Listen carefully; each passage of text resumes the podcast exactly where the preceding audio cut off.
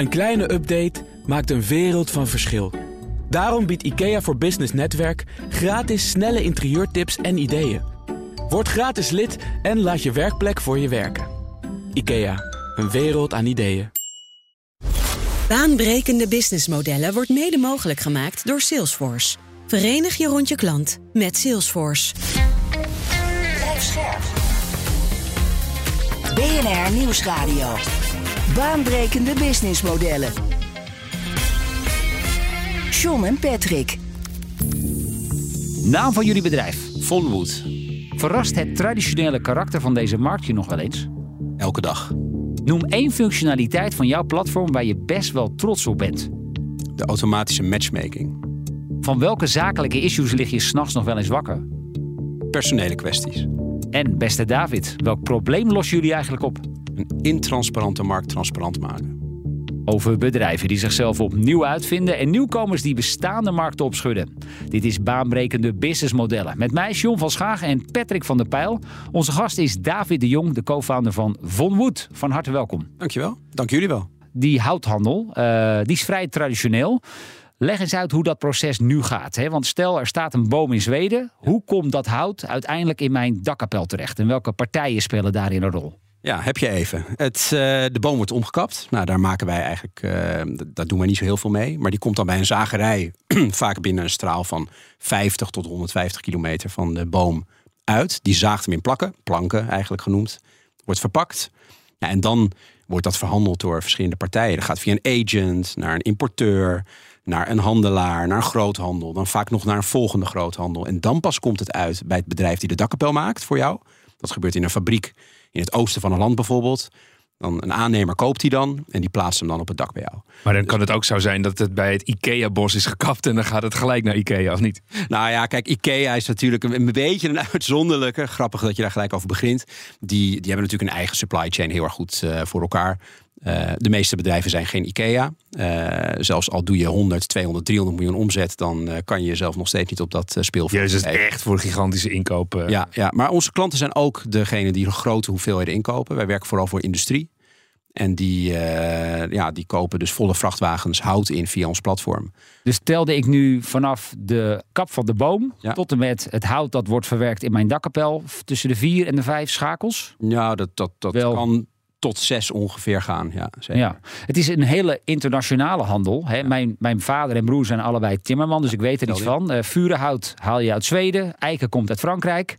Bijvoorbeeld. Nu kennen we al een jaar of dertig een fenomeen, dat noemen we internet. Ja. Hoe verklaar jij dat digitalisering in deze keten ja, eigenlijk nog nauwelijks een rol speelt? Ja, dat, het is eigenlijk heel moeilijk te verklaren. Het is vrijwel niet te verklaren. Maar het, het, het heeft een beetje natuurlijk wel met historie te maken. Nou, als je kijkt naar hoe deze markt in elkaar is, is het ontzettend gefragmenteerd. Je hebt te maken met tienduizenden zagerijen die allemaal ver weg zitten vanaf de koper. Hè, vanuit ons dus bijvoorbeeld, of iemand in Frankrijk of Engeland.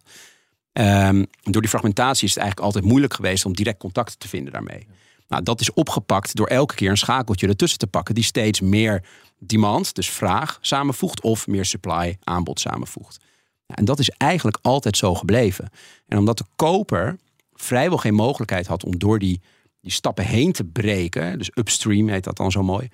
Um, maar wat houdt zo'n koper dan tegen om rechtstreeks een houtzagerij in ja, ja. Uh, Zweden te bellen? Nou, eigenlijk niks, want je kan gewoon op Google zou je een zagerij kunnen vinden. Alleen de zagerij in Zweden wil dat waarschijnlijk ook weer niet. Of die wil dat want? zeker niet. Die wil niet duizenden klanten hebben die allemaal één vrachtje hier, een vrachtje daar. Ja, is allemaal natuurlijk. gedoe. Uh, financiering uh, is een gedoe. Hè. Hoe, hoe handel je de betaling af? Iemand wil gespreid betalen. Kwaliteitszaken, uh, communicatie over Zitten ze niet op te wachten. Nee, het is hetzelfde als je bij een boerenbedrijf kijkt en iedereen gaat zijn aardappelen bij de boer halen. Um, dat wordt, uh, wordt heel ingewikkeld. Ja, ja. Tegelijkertijd, Patrick, uh, ja, je zou denken dat uh, alle markten zo ongeveer wel uh, gedigitaliseerd zijn. Ja. Maar Eindelijk... dat blijkt dus niet het geval. Nee, nee um, en ik denk met name bij de um, fysieke producten. En met name in de meer de uh, agricultuur is dat moeilijk. Je hebt bijvoorbeeld ook een concept dat heet Agri-Ledger. Die proberen ook dat probleem op te lossen. Dus eigenlijk vanaf het begin in de hele waardeketen dat helemaal transparant te maken. Maar daar zitten natuurlijk de partijen niet op te wachten. Want daar had je natuurlijk wel je handel, daar kon je het geld verdienen. En als je dat, David komt langs, die gaat het uh, transparant maken. Ja, daar is niet iedereen even blij mee. Ja. Als je het vooral hebt, hè, wat voor ons natuurlijk heel mooi werkt. Wij hebben een hele versnipperde vraag en versnipperd aanbod. En dat is eigenlijk heel moeilijk op te lossen zonder dat volledig te digitaliseren. En dat, dat lukte gewoon nog niet. En vooral is het natuurlijk een hele ja, traditionele markt. Nou, je hebt er meerdere woorden voor die je er denk ik voor kan gebruiken. Maar vooral traditioneel de bouw. Uh, en je hebt een aantal verticals die nu aan het digitaliseren zijn. Kijk, wij zijn er één van in het hout. Nou, je hebt ook staal, beton, je hebt andere verticals, zelfs grind waar dat in gebeurt. Even inzoomend op jullie oplossing. Uh, Mink Hermans is jouw uh, co-founder. Klopt. Jullie bedachten een marktplaats die feitelijk vraag en aanbod uh, met elkaar koppelt, zonder tussenkomst dus van die machtige handelaren. Kun jij in de kern uitleggen hoe het platform werkt? Ja, absoluut. Een koper die, uh, die heeft een vrachtwagen hout nodig of meerdere wagens. Die, uh, die gaat bij onze platform in, die krijgt een login. En die zoekt uit een catalogus van producten de producten die hij of zij nodig heeft. Daar vult hij eigenlijk zijn vrachtje mee. Uh, drukt op een knop. En op dat moment wordt deze aanvraag het platform ingeplaatst. In de marktplaats. Wij doen, wat ik net zeg, die matchmaking aan de achterkant. Dat betekent dat partijen die dat zouden kunnen leveren een uh, notificatie krijgen. Een mailtje, een WhatsApp, uh, hoe ze dat ook willen. Van hé, hey, er staat een nieuwe, er staat een nieuwe aanvraag in het platform voor je klaar. Nou, op dat moment kan de zagerij, de aanbieder dus, bieden. Die zegt ik wil dit voor vijftigduizend euro doen. Een ander zegt het voor achtenveertigduizend of wat dan ook. De koper ziet dat allemaal binnenkomen. Die bepaalt wie de uiteindelijk winnaar is. En dan wordt de deal via ons platform gesloten. En wij regelen dan eigenlijk de, alles. Dus de financiële afhandeling. Dat kan dus ook financiering zijn. Logistiek, indien noodzakelijk. De kwaliteitskeuring. En waarom heb je ervoor gekozen om het op, nog niet op het schap te leggen met, met vaste prijzen? In plaats van wat ja. je nu als een soort veiling of een... Nou ja, omdat je nu eigenlijk elke keer de beste prijs krijgt. Kijk, wat je natuurlijk wilt is dat de, de, de prijzen eerlijk zijn. Dus dat een koper, die kan hout inderdaad uit Zweden halen. Maar datzelfde stukje vuurhout kan ook uit Duitsland komen of uit Polen.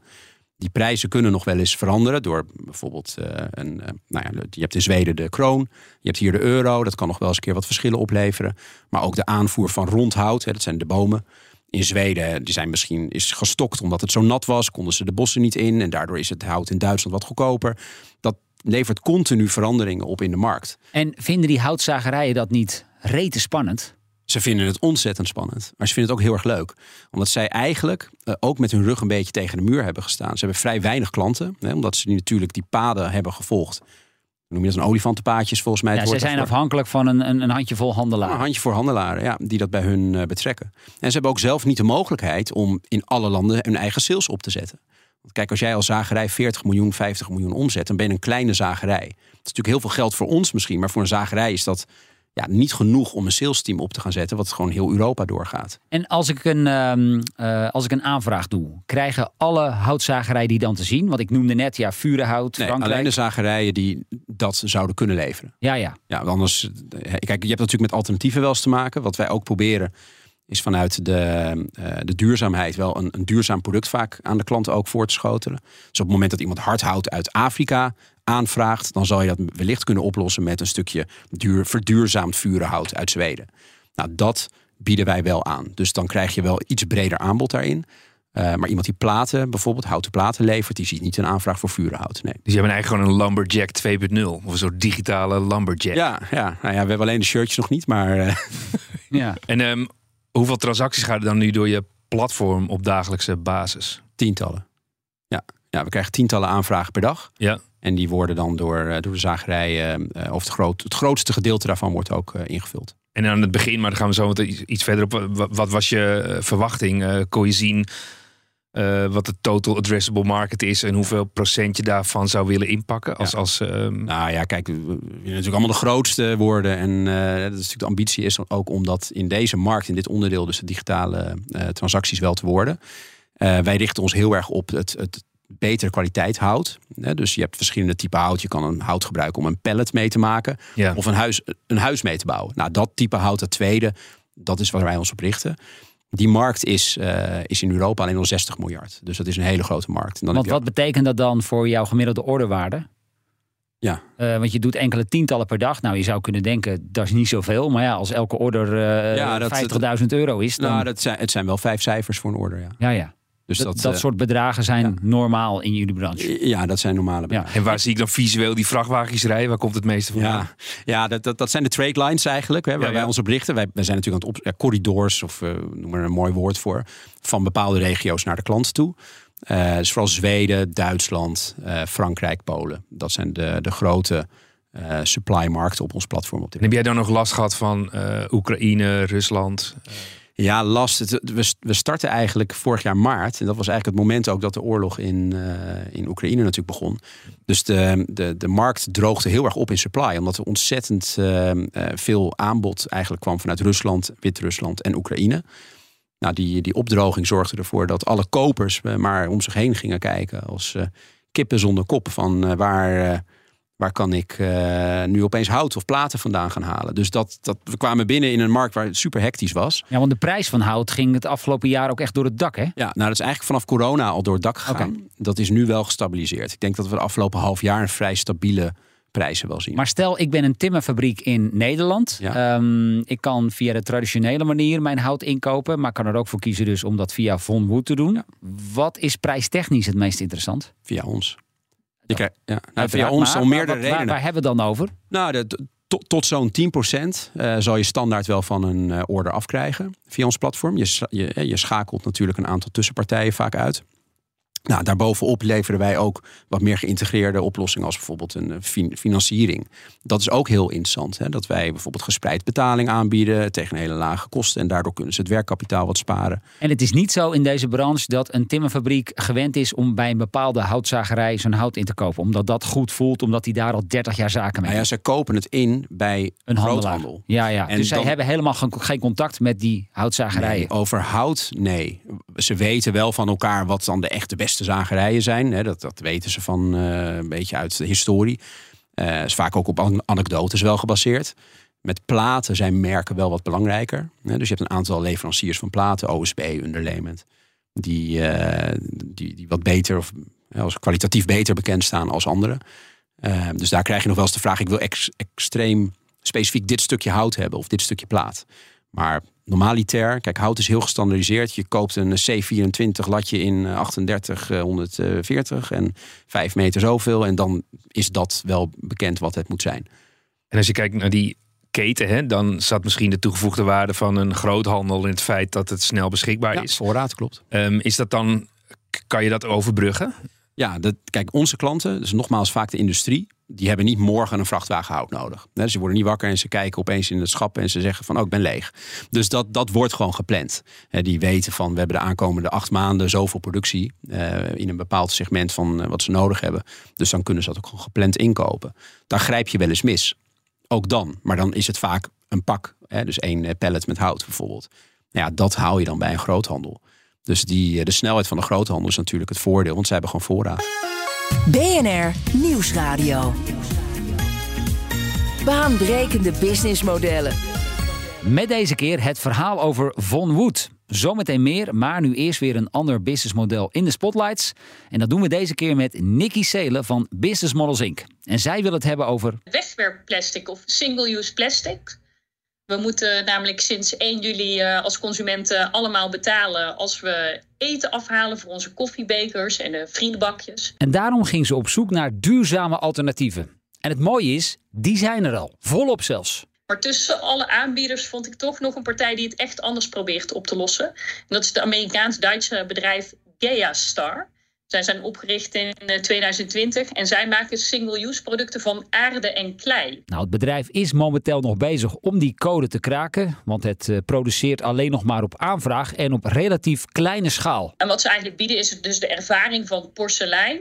Dus de producten zijn geoneutraal, ze worden gemaakt van aarde en keren dus ook terug naar de aarde. En dat is eigenlijk geïnspireerd op een gebruik uit... Uh, Uh, uit India, waar straatverkopers hun uh, chai-thee serveren in dus uh, handgemaakte terracotta-kopjes. En daarmee blazen ze een oude technologie in feite dus weer nieuw leven in. De zogenaamde kulhars, die uh, worden eigenlijk al vijfduizend jaar gebruikt uh, in India. Dus dat is echt een uh, super oude techniek die zij uh, door middel van uh, moderne technologie nu, uh, nu in de westerse wereld uh, inzetten om dus eigenlijk echt prachtig ontworpen koffiekopjes en schaaltjes. En je hoorde het net al, er zijn meer partijen die een alternatief willen bieden voor single-use plastic.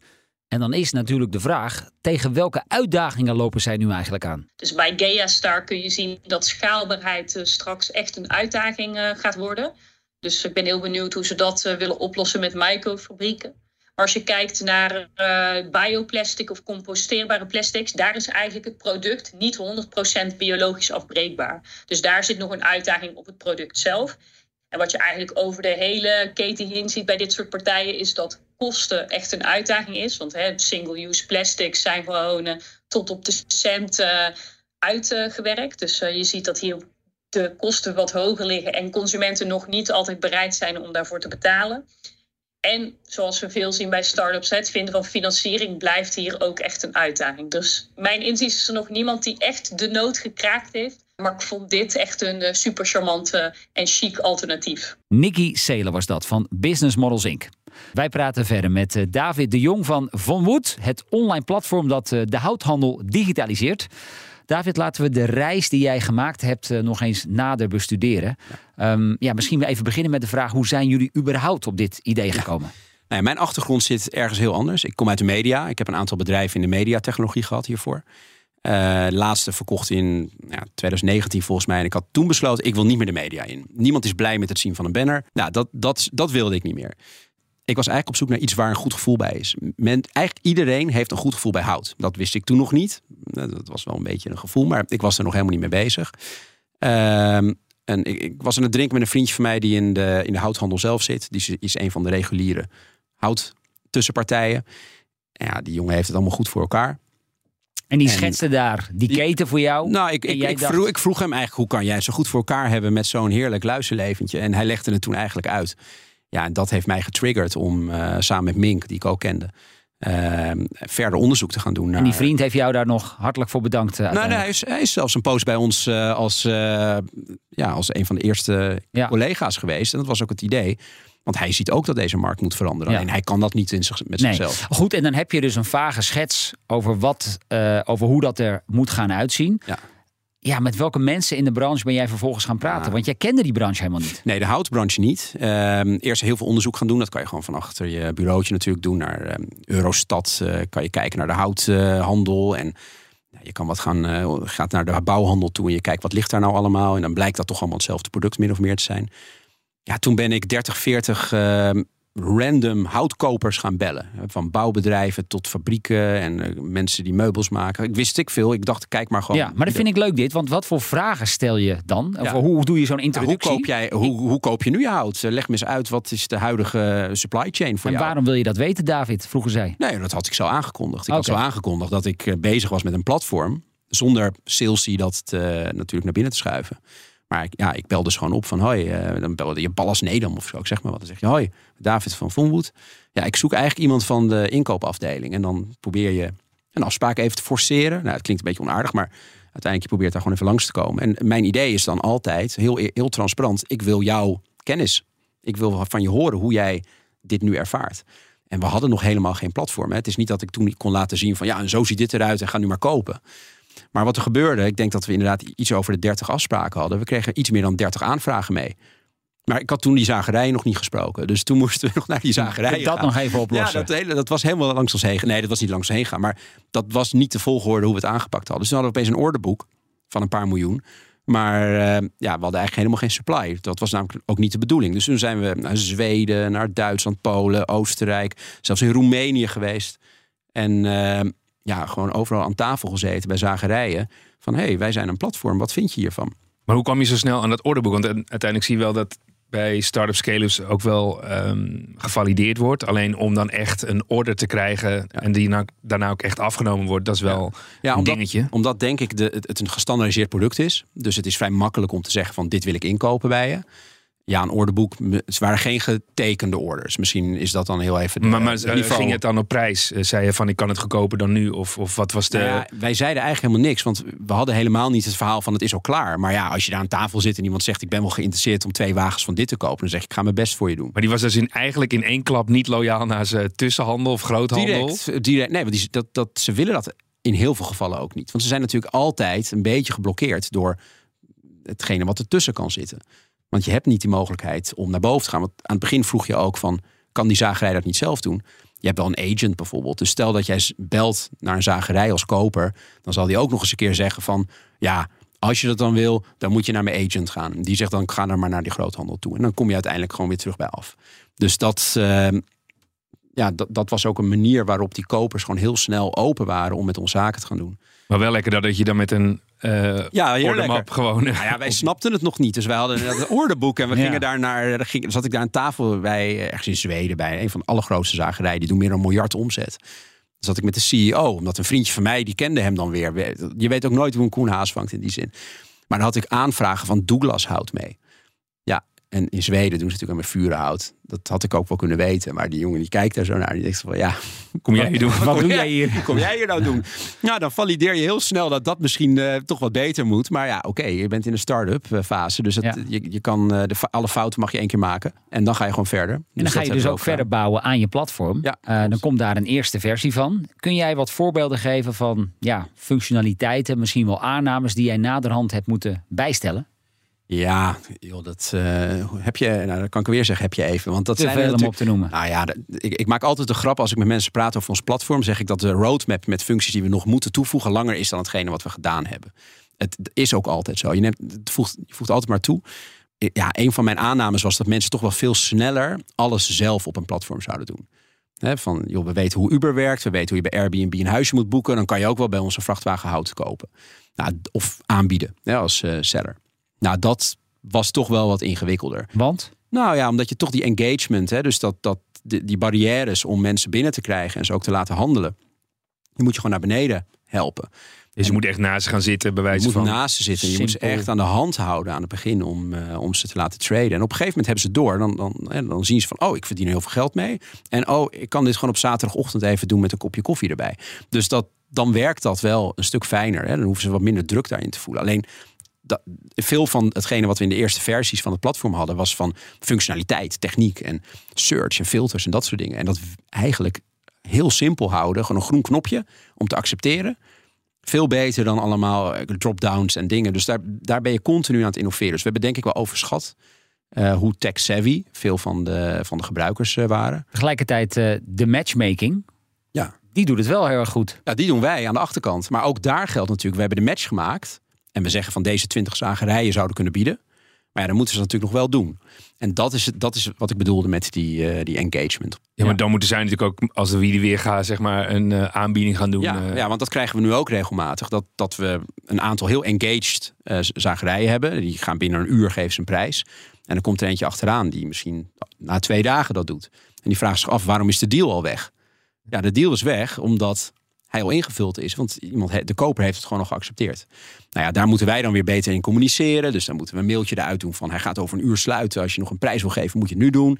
Nou, dat zijn allemaal, dat zijn leuke ideeën, maar dat bedoel ik. Met de roadmap wordt natuurlijk alsmaar langer. Ik heb het idee dat jij um, actief bent in een markt met mensen... die je nog wel heel erg moet opvoeden. En moet uitleggen ja. hoe het werkt. Is ja. dat ook iets waar jullie misschien nog in de dagelijkse operatie tegenaan lopen? Ja, zeker. Nou ja, als je bij onze support kijkt... we hebben dan customer succes, dat dat tegenwoordig heet... Ja, die heeft dat heel erg druk met dezelfde antwoorden vaak geven... op vragen die we al heel vaak eerder gezien hebben. Nou ja, dat is een stukje aan onze eigen kant op te lossen. Daarmee heb je dus de juiste product market fit nog niet gevonden? Nee, ik denk dat we daar... Nee, daar zijn we zeker nog, uh, nog wel naar aan het zoeken. Ja. ja, klopt. Maar op het moment dat jij startte, wat heb je toen gedaan? Heb je afgekeken van andere websites en een paar mock-ups gemaakt... en je bent naar een bouwpartij en je zegt van nou, ik heb een paar euro. Hoe heb je dat gedaan? Ja. nou, nou, kijk... Je begint gewoon met je eerst met je eigen idee. Dan ga je dat valideren. Dus we hadden even stap één waar die interviews. Stap twee was gewoon mock-ups tekenen eigenlijk. Ja. En ook een heel klein beetje toch stiekem aan een platformpje gaan pielen. Zelf iets in elkaar laten zetten. We hebben een agency voor ingehuurd. Uh, ik ken ook wat mensen die in de mar- zelf marktplaatsen hebben gehad. Dus niet marktplaatsen die hier bij jullie in het pand zitten, maar uh, business to business, zakelijke transacties als het ware. Maar dacht je dan al gelijk van hé, hey, dit gaat een ton, twee, drie, vijf uh, worden? Een ton, sorry, in de kosten, kosten. om het te bouwen. We... Ik, ik ben daar nooit zo heel erg in detail mee bezig met die, uh, die vraag. Want ik weet, het is toch iets wat continu ontwikkeld blijft worden. Het is niet dat er op een gegeven moment een stempel op zit, het is klaar. Kijk, we moeten gewoon een organisatie opbouwen die zowel aan de productkant... dus de, uh, het nadenken over wat moet het zijn, het communiceren met de klanten... Uh, stabiel moet zijn. En dan hebben we ook een tech-kant nodig die het zelf ontwikkelt. Nou, dat blijft groeien. Ik kan niet zeggen van, hey, we hebben nu één komma twee miljoen uitgegeven en we zijn klaar. Ja. Dat werkte eigenlijk bij ons gewoon niet. En is het dan uh, in dit geval uh, het platform jullie I P? Of, of heb je het ergens ja. anders? Nee, nee, het is echt van ons. Ja. Ja. Ja, dat, dat, aan het begin hebben we dat uitbesteed, ontwikkeling aan een agency. Maar dan was het ook ons I P. Nu hebben we alles intern. Dus blijft het ons I P natuurlijk. Key uh, bij het optuigen van een platform is natuurlijk altijd volume. Ja. Heb je, ja, was er een soort minimum waarmee je wilde beginnen? Met name als het gaat om het aantal zagerijen of... Nou, nee, eigenlijk niet. Kijk, aan het begin, de, noem het even vanaf na, de zo, na vorige zomer tot uh, eind vorig jaar... was het gewoon, heb je een deal, kom maar langs. En dan was het dat een beetje, de, de, alles is goed. Omdat we moesten leren. Hè? Dus als je nou vier planken nodig had of vijf wagens... het was voor ons allemaal uh, eigenlijk hetzelfde. Nu hebben we echt wel wat stre- strengere regels daarin. Het moet een minimaal een hele wagen zijn. Uh, het moet een, regelmatig terugkomen. Dus één keer een wagen per jaar... ja. Dan, dat is wel fijn, maar liever heb je twaalf keer per jaar terug of vierentwintig keer. Dus we zijn wel steeds strikter met het type. Ja. En qua aanbod op je platform, ja. uh, hoeveel houtzagerijen hebben zich inmiddels aangemeld en hoeveel waren dat er in het begin? Ja. Nou, we hebben een aantal honderd zagerijen die aangemeld zijn op het platform. Uh, alleen sommige staan nog in de wachtkamer. Want wat wij eigenlijk willen voorkomen is dat je heel veel zagerijen hebt die relatief weinig deals per zagerij invullen. We willen meer wat druk leggen op een aantal zagerijen, op een kleiner percentage daarvan. Zodat je een betere marktwerking gaat krijgen. Ja. Wat geven ze jou mee na bijvoorbeeld zes maanden met het uh, platform uh, aan de slag te zijn geweest? Ja. Uh, snappen ze het inmiddels? Uh, vinden ze het spannend? Ja, nou ja, ze zijn, ze zijn soms bang aan het begin. Uh, wat je wel eens hoort is van ja, dan ga ik ook wel om mijn huidige supply chains heen. En dat is wel een beetje, een beetje eng. Maar uiteindelijk komen ze allemaal achter dat dat geen invloed heeft. Want ik kan me voorstellen, zo'n handelaar die komt ook bij hen... en die zegt, oh, maar dat VonWood, daar moet je helemaal niks mee zaken doen... want dat is helemaal niet goed. Ja, dat zeiden ze aan het begin. Toen we vorig jaar ergens in uh, de eerste beurs in oktober hadden... Toen, uh, toen kregen we vaak dat wel terug te horen, maar dat gebeurt niet meer. Nee, we, er is wel bekend dat wij van waarde zijn in de keten. Voor uh, agents in feite ook. We hebben ook een aantal agents op het platform, gek genoeg... die dus via ons platform gewoon de orders zien... en die kunnen dat via ons platform dan gewoon ook gaan invullen. Die dat dan weer namens de houtzagerijen ja, daarop... Kijk, als, nogmaals, wij, wij oordelen niet over wie er op het platform biedt. Ja, we doen wel een check of je een echt bedrijf bent... en niet malafide en dat soort zaken. Maar als jij als agent een hele goede deal voor een klant kan maken... en daardoor dat gewoon goed kan opvullen met goede voorwaarden enzovoort... dan zijn wij uiteindelijk daar gewoon blij mee. En als je kijkt naar je platform, uh, heb je dan een enkelzijdig of multizijdig uh, verdienmodel? Dus verdien je zowel aan de aanbod als aan de vraag? Of heb je daar bewust keuze nee, gemaakt? Nee. We hebben, ik hoorde van vorige week dat jullie een platform hadden die het aan beide kanten deed. Kanspace? Uh, ja, dat is misschien de consumentenmarkt wat anders. Wij doen het alleen aan de, de koper. Dus de verkoper die uh, kan gratis gebruik maken van ons platform. Wij willen gewoon dat goed supporten. Dus we echt een nieuwe sales channel zijn eigenlijk voor, voor de aanbieders. De koper betaalt ons een service fee voor het gebruik te maken van het platform. Ja. Moest ook wel denken aan onze uitzending destijds met Drukwerkdeal. Um, wat ik opmerkelijk vond is dat uh, de C E O zei van... hé, hey, wij willen als een drukwerkpartij is aangesloten... Ja. maar een bepaald percentage zijn van hun omzet. Dus er was ook wel echt over nagedacht in hoeverre... Dat geldt bij ons ook. Ja. Wij willen niet te groot worden, maar vooral ook niet te klein. Want als je te klein bent, dan kom je onderaan de stapel te liggen. En dan uh, ja, is de prioriteit en misschien de kwaliteit neemt dan wat af. En de snelheid dus ook. Maar als je te groot bent, dan worden we aan beide kanten afhankelijk van elkaar. Te afhankelijk. En destijds dat je uh, zei dat je nu een, een wachtlijst hebt... omdat je eigenlijk dat vraag en aanbod moet ja. matchen. Was dat iets dat je van tevoren wist? Of heb je dat nee, pijnlijk dat ervaren? Inge- dat hebben we ingebouwd. Aan het begin dacht ik van... nou, als we alle zagerijen ja. hebben, dan zijn we de winnaar. Zo een beetje simpel gezegd. Nou, dat, dat, dan kom je dus op het punt uit van... ja, je hebt misschien wel zoveel aanvragen. Je hebt tien aanvragen, maar dan... Dat, dat kan je niet verdelen over honderd zagerijen. Want dan heb je er negentig die teleurgesteld zijn. Maar waarschijnlijk zijn er vijfennegentig die teleurgesteld zijn. Ja. Dus je wil dat, dat wel een beetje in, uh, op niveau houden. Dat het in balans blijft met elkaar. Dus vandaar dat we die wachtkamer hebben ingericht. Waarin je dus nou ja, gewoon zagerijen hebt die we wel op de hoogte houden. En af en toe wel een order uh, doorgeven. Hè, op het moment dat we denken dat, dat zij daar misschien als volgende weer kunnen toetreden. Maar uh, nee, we, we focussen vooral op de kern uh, daarin. Ik vroeg jou helemaal aan het begin waar je 's nachts nog wel eens wakker van ligt. Ja. Uh, je zei personeel. Ja, je zult de enige onder, ondernemer niet zijn, maar is dat een, nee, vast niet. Is dat te weinig personeel? Of? Nee, maar het, het is gewoon, je wil mensen gewoon altijd op de goede plek hebben zitten. En het is soms, vooral als je als klein bedrijf, hè, we zijn pas een, een jaar bezig. We hebben eind vorig jaar funding opgehaald. Dus hoeveel dat, mensen op de payroll? Ja, nu al zeventien. Dus je wil natuurlijk dat, met zo'n snelgroeiend team hè, van drie naar zeventien in, in een half jaar tijd, wil je wel dat de mensen... Uh, natuurlijk genoeg uitdaging krijgen. Dat ze ook het goede werk uh, aangeboden krijgen. En dat het gewoon goed doorloopt. En daar... en ik kan me voorstellen dat naarmate er nog veel meer volume over jouw platform heen gaat, niet dat de klantenservice evenredig hard moet groeien. Nee, nee, dat is niet de bedoeling. Want je wil natuurlijk dat je dat schaalvoordeel dan gaat behalen. Kijk, we hebben nu een aantal engineers. Die hoeven niet mee te schalen met het aantal aanvragen.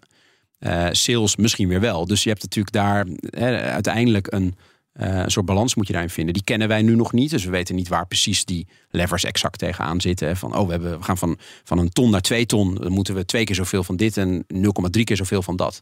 Dat model, ja, we, we hebben wel iets in Excel. Maar dat is natuurlijk, dat ondervind je elke dag maar weer. Of dat wel of niet klopt. Uh, op het moment dat het geschreven is, is het al verouderd. Dat hebben jullie vast wel eens vaker gehoord, denk ik. Zeker. Maar, en, uh, ja. en als je kijkt naar investeringen, um, is dat voor jou dan een, een pre-seed, een seed of een serie A? En is dat een strategische investeerder? Of, uh, hoe? Nou, we hebben een pre-seed gehad uh, vorig jaar met uh, drie Nederlandse investeerders. Keen, uh, Piek en Dutch Founders Fund. Die hebben een, uh, een, een pre-seed bij ons geïnvesteerd. En ja, dan zal de volgende ronde waarschijnlijk een seed-ronde zijn. Uh, en dan gaat dat, dan volg je het riedeltje tot, uh, tot I P O. Ja, dat, uh... dat, is, dat wordt uiteindelijk het doel natuurlijk. Ja. Dat snap je wel. Ja. Dan kunnen ik, wij uh, zeggen, die ja, wij, uh, dagen bij ons in de uitzending. Ja. Ja. Wil je handtekening rechts hebben? Ja, dat, uh... Uh, ja Patrick, wat uh, online platform, daar hebben we er meer van gehad. Maar wat, welke specifieke les neem jij mee? Nou, kijk, ik wil het niet bagatelliseren, maar toch als je David zo hoort praten, dan denk je, het is toch niet onmogelijk om een platform te beginnen. Ja. En dan is het toch wonderlijk dat uh, en er grote zijn dus partijen... blijkbaar nog markten waar daar ja. echt wel behoefte aan is. Ja. Ja. ja, dus heel veel respect om het op te zetten, om het op die manier te kunnen doen. Maar uh, ja, dat vind ik het mooi aan de uitzending. Omdat je dan toch hoort van, hé, hey, welke stapjes hebben het opgebouwd? En niet gehinderd door enige inhoudelijke kennis van, de, van Hout. En nee, dan kan dat wel nog, hè? Ja, en wat ik heel mooi vind, is dat je met een concept, een idee in je hoofd, dat je gewoon naar... Uh, mensen in de branche, dat je daarop afgaat. Ja. En dat je met ze in gesprek gaat. Regelmatig waarschijnlijk ook enorm hard je hoofd stoot. Maar je leert er wel waanzinnig veel van. Oh, absoluut. Maar je, kijk, nee hoor je vaak. Uh, dat hoor je als ondernemer natuurlijk altijd. Maar je moet gewoon enthousiast zijn over hetgeen wat je doet. En ik ben heel enthousiast over wat ik doe. Nou, en dat... enthousiast, maar je moet ook daadwerkelijk de volgende stap kunnen zetten. Ja, oké, okay, maar dat, kijk, ja. ook daar, ik ben al twintig jaar ondernemer. Dus ik weet ook wel dat je niet ergens aan moet komen met een, een vaag hol verhaal. En dat dat natuurlijk daarna... in het luchtledige blijft hangen. Dus je moet wel de volgende stap al weten voordat je bij iemand langs gaat. David de Jong zeg ik van uh, VonWood. Dankjewel voor dit gesprek en jouw komst naar de studio. En uh, tegen de luisteraar zeg ik, Patrick en ik zijn er volgende week weer. Nou, wil je voor die tijd al meer luisteren? Check dan zeker ook onze andere afleveringen die je vindt op vrijwel alle bekende podcastkanalen. Tot volgende week.